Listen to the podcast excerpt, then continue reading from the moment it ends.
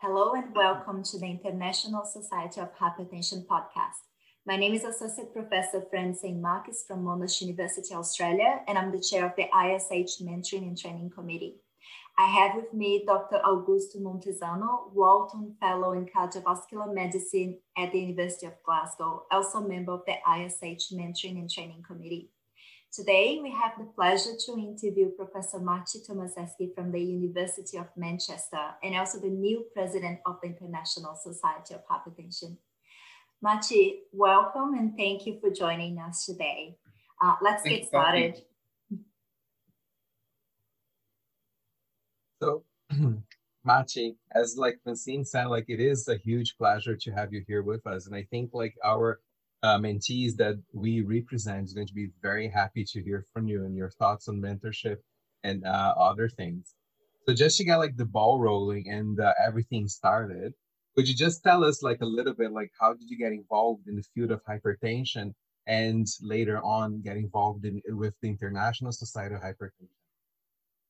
Well, thank you first, uh, both of you, for having me today, and uh, I'm delighted to contribute to the podcast uh, by um, ISH Mentorship Committee. And um, hypertension has always been at the, has always been at the center of my clinical and research interests ever since I um, um, got to my third year in the med school. And at this stage, uh, we were encouraged to select a future research project to do and a future clinical discipline we are particularly interested in. And um, I, um, I went for internal medicine and then hypertension. And I've never left hypertension ever since. And every year I had a hypertension related project. I did my MD in hypertension. Uh, my specialty is internal medicine, but obviously very much involved, embedded in cardiovascular medicine and hypertension. And that has the disease, that is the disease and uh, that has been closest to me on both professional and personal level. Um, and I, my contact with ISH, my first interaction with ISH dates back to 20, um, 1999. Um, I think it may have been even 2000.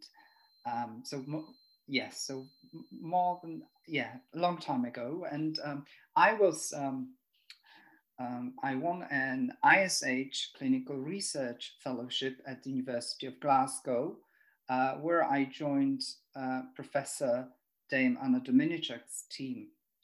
And this year was extremely productive and successful. And as a part of the um, as a part of this fellowship, I joined the International Society of Hypertension as a member, which was very fitting given that I was ISH funded when in Glasgow. So ever since I've been an active member of the ISH, uh, um, uh, um, initially as a member, um, I um, then got involved at the committee level uh, under Professor Stephen Harrap's presidency. And through these years, I've developed, um, I've developed, uh, or I grew up in the society structure and uh, became uh, first the chair of ISH New Investigator Committee, and later on I became the secretary of the society, and that sort of um, culminated in the um, in my election to the presidential office. Um, and here I am as the new ISH president, giving a podcast, um, which is very, very um, uh, nice, and and it's very nice to reflect back on the times within the ISH. And just like staying like a little bit of the theme of like becoming the president, was there like a drive for you? Like why since you joined the society and then when start participating the backstage of the society, what was your drive that made you like, oh, I really wanted to uh, grow in the society and become the president? I I think ISH um, is unique in this sense that um, that it provides those opportunities um, that are perhaps not as accessible to uh, younger people to ordinary members um, in other um, organizations. And I always felt that within the ISH there is a, a very clear and um, um, a very clear pathway to the development. And, um, and I thought that um, society has provided me with the support at the very beginning of my career. It's only fair for me to give back and help the society to develop further. And so it was sort of a part, a part of my decision to, to contribute to the society at the most senior level was driven by this intention to give back to the society, but also um, the um, some kind of feeling that I could also um, I could also um, help others in this um, in their careers through creating new opportunities. So the, the the thought of of course at certain stage one decides whether um, after serving on the council um, one is ready for for um, for a more senior role in the society. And I reached the stage of my career where I was very settled, both on the clinical, academic, research level, um, and I still felt that perhaps there is some work to be done in the society. And at this stage, all those opportunities or all those chances came together, and I said I would probably try to do it. Um, so it was uh, uh, effectively this decision was um, partly driven by by um, by my motivation to to help the society to develop and to support it, and partly because I wanted to further increase those chances for for for other members of the society to um, help develop develop their personal careers. And I think like that's like a very strong point of view because Francine and myself like had the pleasure to work with you when you're the chair of the NIC, like the Young Investigators, and and you were very like visionary. You always had like that vision of like what could you make and how can you work with us to create opportunities for the trainees. And I think like during your leadership, the trainees became like very uh way more important to the society. So they they got like a um, a place. So now as a president, like could you share with us like what will be your vision for the trainees that the society now represents very well? Well, I, I, I think there's still work to be done to make it clearer to everyone that if you wish to increase your uh, or enhance your career opportunities in hypertension, the ISH is a place to come. And um, while it's also very, very flattering for me to hear that positive feedback on my um, support for younger generation of scientists and clinicians, I think I, I, I still think there's still a lot of work to be done. I would like to think that within the next two years, the structures of the societies will be even more accessible to um, to people at different levels of their careers that it, it, it should become more visible when the new ISH leadership structure is revealed within the next um, two or three weeks. And um, I would like to think that the society will be an aspirational place to be uh, for those who are serious in their in careers in hypertension.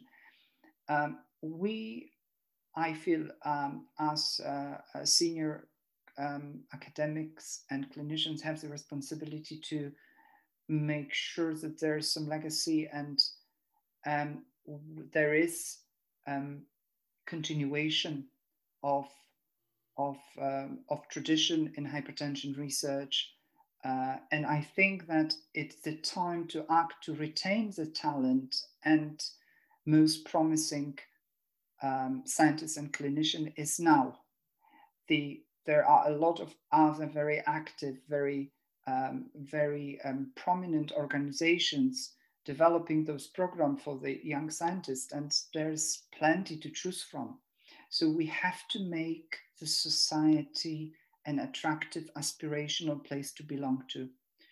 And, and we, that's why I would like to work uh, with my executive and the new leadership to make this happen. And those things do not happen overnight. It, it does require time and planning. Uh, the first step I would like to think has been done, or the first few steps have been done, um, but there's still a lot of work to, to, to do. Thank you, Martin. I love that you spoke about legacy because I think that's a really important word, and uh, and for me, that's something that reminds me of mentoring. And with that, I was wondering if you can define uh, your mentorship experience in one word. Opportunity. No, that's wonderful. Yeah. And do you think mentoring is important and why is that? Well, I, I suppose mentoring does uh, used to happen even without uh, the the structures that um, you guys have created in the society and others have created within the universities. Um, I think it was sort of a natural act for senior clinicians to take, or senior um, uh, um, basic scientists to take someone under their wings. And that happened without the, the whole system. It was natural. And that's i think that was very beautiful that it did happen. But i do think that the creation of structures that facilitate those interaction are important. And uh, uh, for those who perhaps do not have the benefit of being in a big institution in a prominent organization or people with no who have no access to suitable mentors so I think this the, the creation of the uh, ISH uh, New Investigators Committee and Mentorship Committee is was a very significant step in the history of the society. Um, and I would like to think that we were one of the first um, societies to, to put such a strong emphasis on the new generation. Um, um nowadays, more and more um, places and organizations have those mentorship systems and schemes. Um, and uh, I'm delighted to, to see how it develops well in, in the society uh, under your leadership. Thank you. And when in your career did you realize you needed a mentor? Oh, it was very early. I I I, um, I would uh, I was a medical student when I realized that um, you need to you need a role model and you need someone who you um, look up to uh, because that makes your life much easier and you can benefit enormously from their inside direction, not only on professional level, but sometimes on personal as well. Um, and I was very lucky because I, um, um I had very, very good mentors um, over the years. And um, and it started from med school and i um, and i enormously benefited from from my uh, from her from my first mentor support until very late in my career and then when uh, when i moved to uk i had wonderful uh, mentors as well these people are leading um, uh, figures in the um, in the in the field of international uh, um, hypertension and, and uh, cardiovascular disease. They are very prominent um, people, but they were have always have time, drive, and willingness to support me, for which I am enormously grateful. Yeah, and I find that with most mentors that even for they're very busy people, they always make the time for their mentees. And I think it goes back to what you mentioned before about giving it back to the community. Yeah, I think and, it's uh, very important. Um, and much do you still have mentors these days? Uh, well, I I do not think perhaps of them as mentors, but I obviously think of my previous mentors as mentors, and we are still in touch. Uh, I um, I um, I do think I do think that at this stage, I, I would like to think that I give more in um, energy and, and time for being a mentor, uh, because I think we need to be also balanced in the way we we contribute to the mentorship um, um, uh, relationship and and as we grew in our careers and and and and uh, within our professions um, it's only natural that we we put more attention and more um, energy into mentoring other rather than being mentored. But um, in in you know in the ISH there's a very well established um, leadership uh, system and for example I, I I I benefit still from advice of other senior colleagues as the new president and uh, I listen and I consult I I I have uh, calls and zooms uh, with past presidents, with some uh, with other really senior figures in, in the hypertension research, and my past mentors. And so um, I think it's a, it perhaps has a slightly different shape than it used to, but I, again I think it's it's only natural that um, it has to evolve. Yeah, no, but that's wonderful. Yeah, to have that opportunity to interact with the senior uh, members as well and gain uh, from that and also then give back to the more junior ones. Yeah. And Maciej, talk about like giving back to the this, the junior ones and talking about your uh, mentor uh, experience. So, how would you define your uh, mentor uh, style? And can you give us like examples of like how would you like to help one of your mentees, or how that happened? I would like to I would like to think that I am very decisive and I provide a very clear direction. Um, I um, I think I do spend a lot. Uh, I do spend time uh, with my mentees to make sure that they um, develop into into future leaders, um, um, scientists, and clinicians. Um, I would like to think again that um, I have been fairly successful in, in this department, both in my um, in the um, at the university level, but on the clinical level, and within the ISH. Um, my uh, ideal mentee, ideal mentee.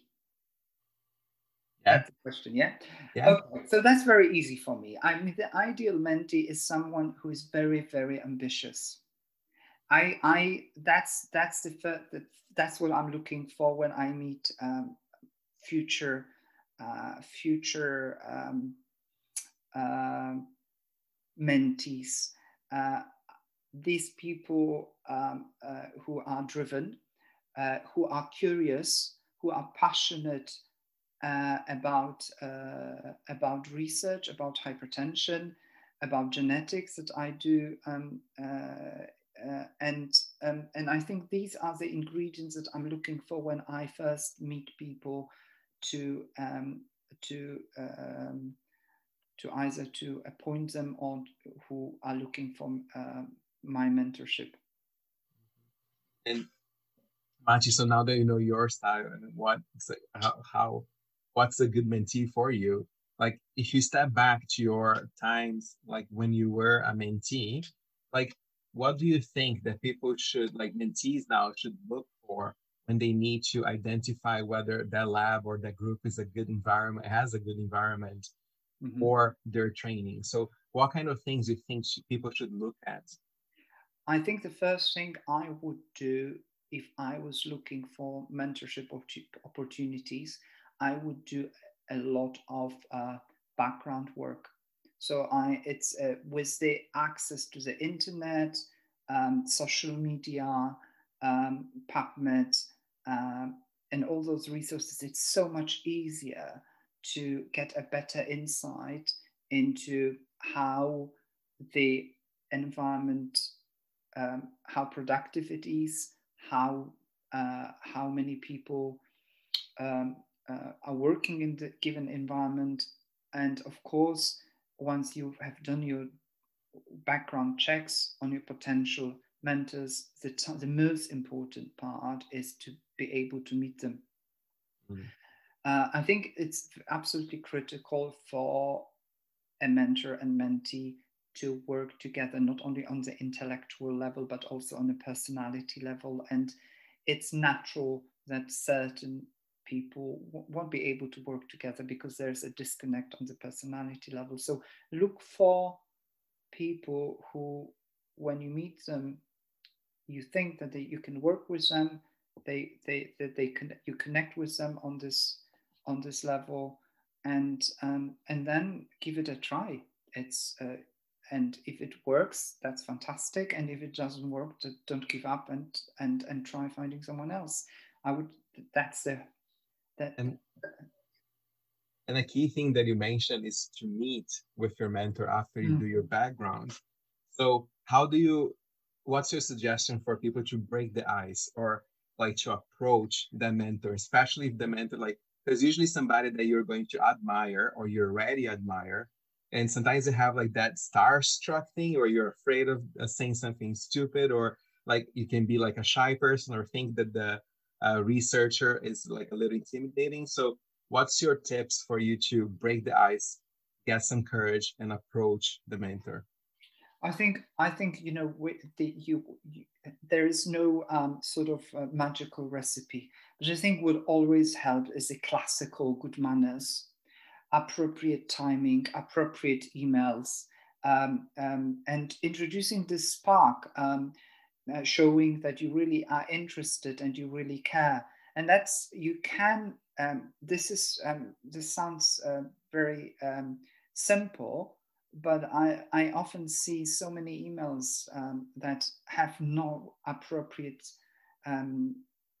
first approach uh, thought through and um, that's uh, discouraging. And then, um, so if you if you think it through, if you word your first email appropriately, if you go to the first meeting and you behave well and you are polite and interested and genuinely uh, showing your passion, then then I think that there's a very good chance that you will win those even most intimidating uh, people over.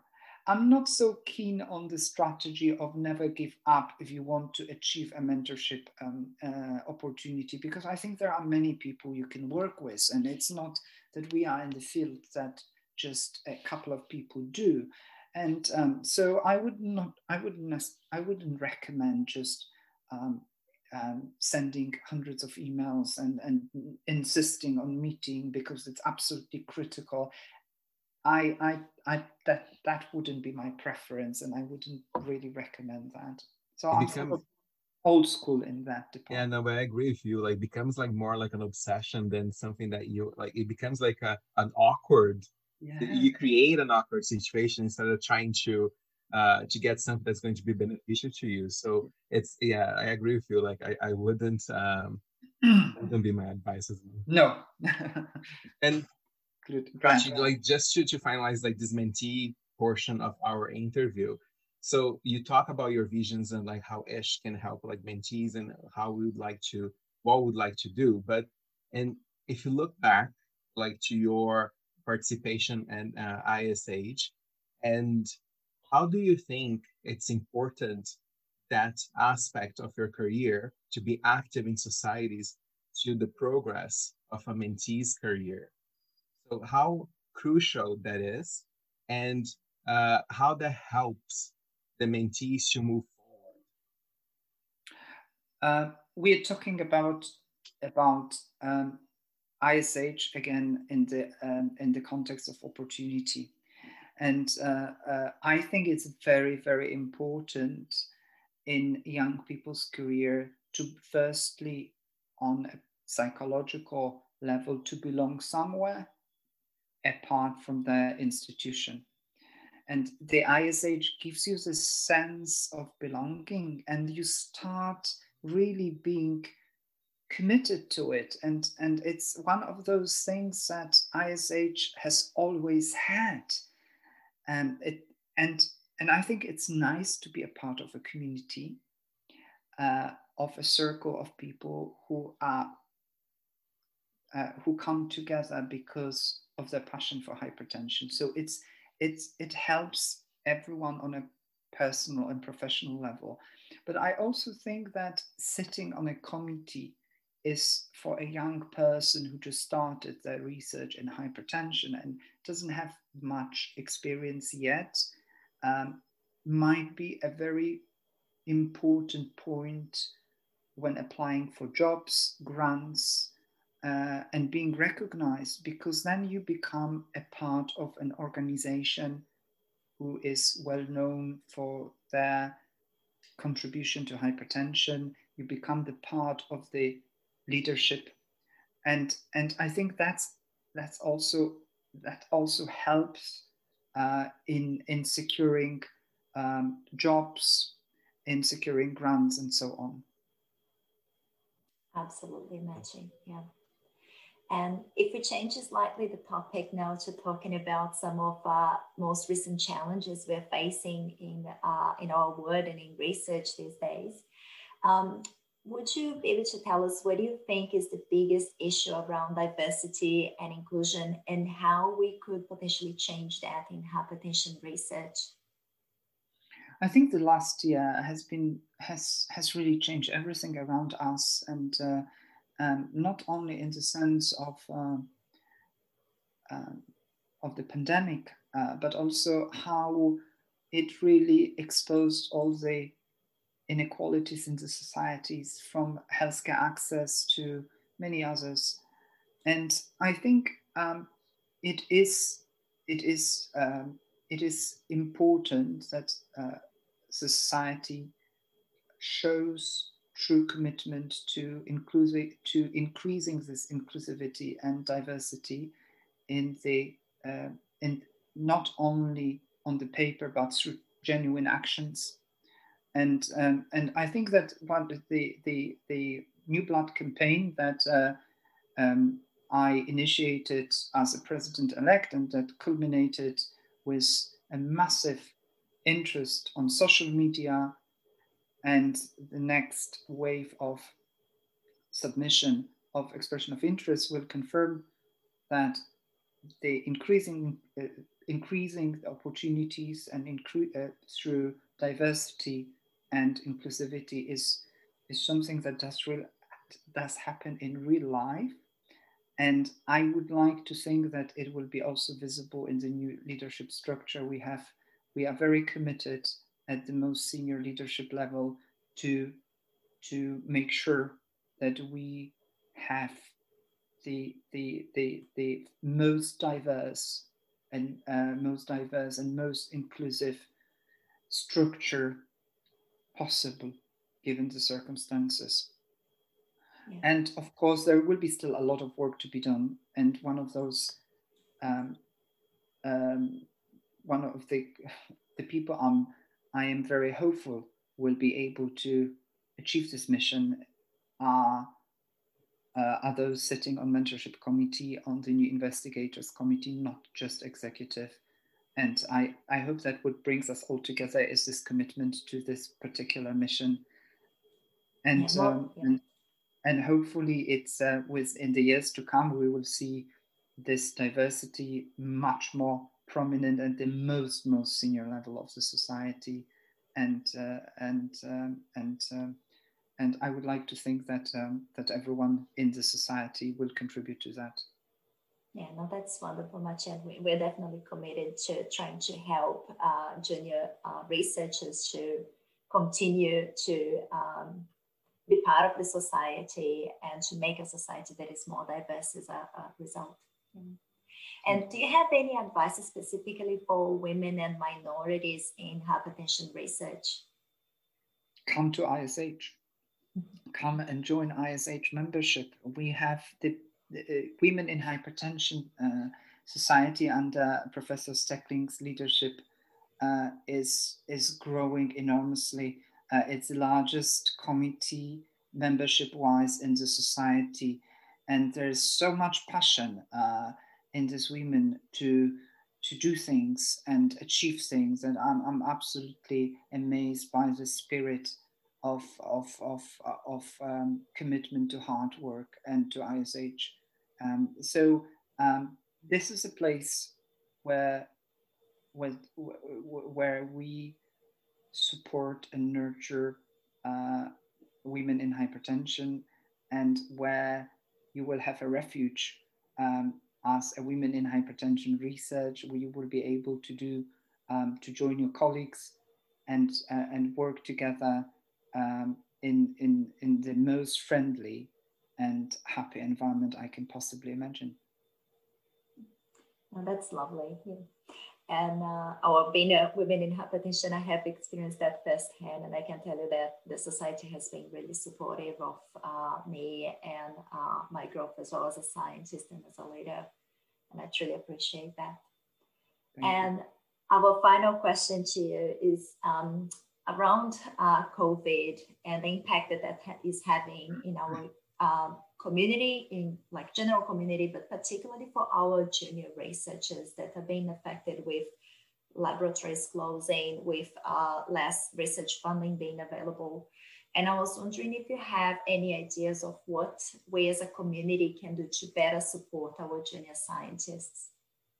Hmm.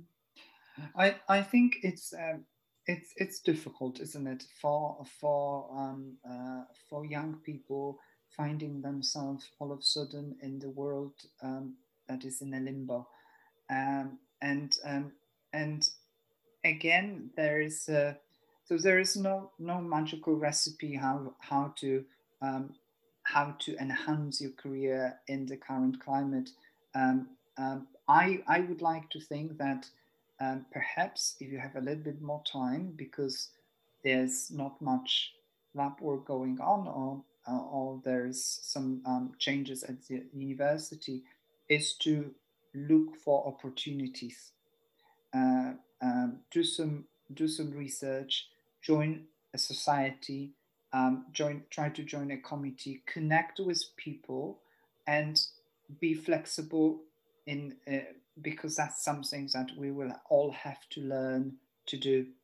Things around us change so quickly and so dramatically and you need to develop the ability to be to adapt and so i would i would advise to use this time wisely to develop to, to gain knowledge about opportunities about new chances around you and also learn and grow in, in terms of flexibility and adaptability adaptability um, if that, that's an investment in my view at present that's a great, great idea.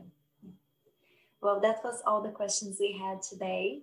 Thank you so much, Maciej. It has been a real pleasure uh, to be able to spend this time with you and also learn a little bit about it more, your perspective, and uh, some great ideas that, that I'm sure uh, our mentors and mentees uh, will enjoy and will learn a lot from. Thank you. Thank you very much again for having me.